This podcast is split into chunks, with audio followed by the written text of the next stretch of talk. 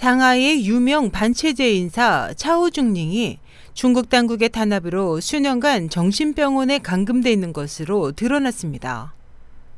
8일 미국 자유아시아 방송은 홍콩 언론을 인용해 최근 미국으로 망명한 의사 마준친이 자신이 근무했던 상하이 정신병원에서 이 같은 사실을 확인했다면서 차오 씨가 강제 약물 복용으로 전신을 떠는 증상을 보이고 있다고 폭로했다고 보도했습니다.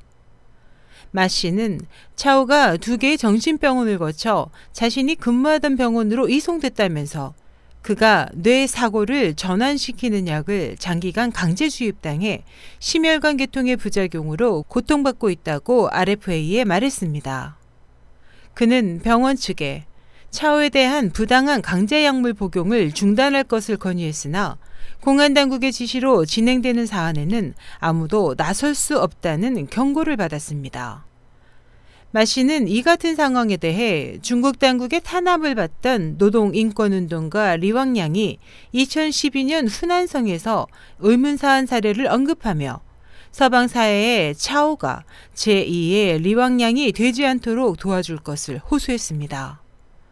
차오증닝은 미국으로 망명한 저명한 중국 반체제 인사 웨이징성과 함께 중국 민주화 운동의 쌍벽으로 불립니다.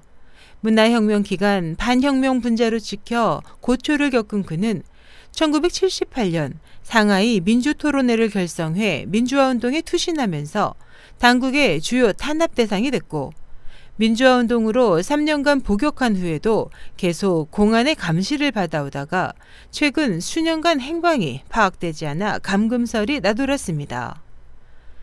광시 장족자치구의 반체제 인사 왕더방은 당국은 많은 반체제 인사들을 정신병원에 감금해 강제 약물 주입 등으로 박해하고 있는데 이는 교도소 수감보다 더 잔인하다.